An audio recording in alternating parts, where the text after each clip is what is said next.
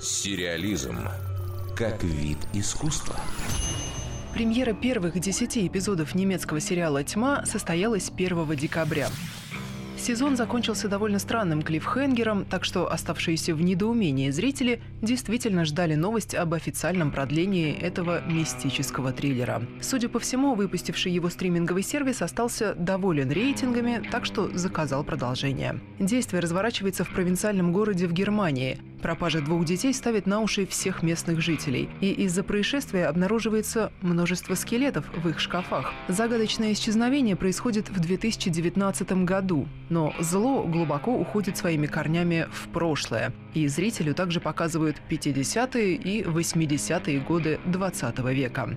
Тьму, в которой нет известных артистов, не получится смотреть одним глазом, постоянно на что-то отвлекаясь. В ней так много действующих лиц, которых к тому же еще и показывают в разном возрасте, что после просмотра не лишним будет отыскать в интернете таблицу, иллюстрирующую взаимоотношения всех этих персонажей в разные эпохи. При этом зрителю постоянно нужно думать не только о том, кто кому приходится дедушкой или мужем, но и о том, при чем тут атомная электростанция, число 33 и запрятанная в чаще темная «Темная пещера».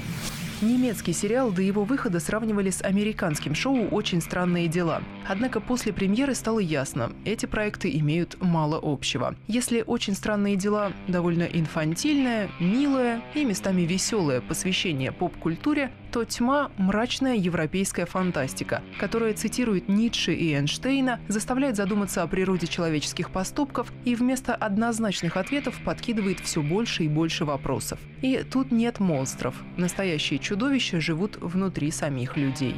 Уж если и искать отсылки, то тут скорее напрашивается сравнение с сериалом «Твин Пикс». Чего уж говорить, дух знаменитого произведения Дэвида Линча витает над любым мистическим триллером, где есть дремучий лес и подростки, которые в нежном возрасте успели погрязнуть во взрослых пороках. О некоторых очевидных сходствах с другими произведениями говорить не хочется, потому что слишком толстые намеки в данном случае будут являться спойлерами.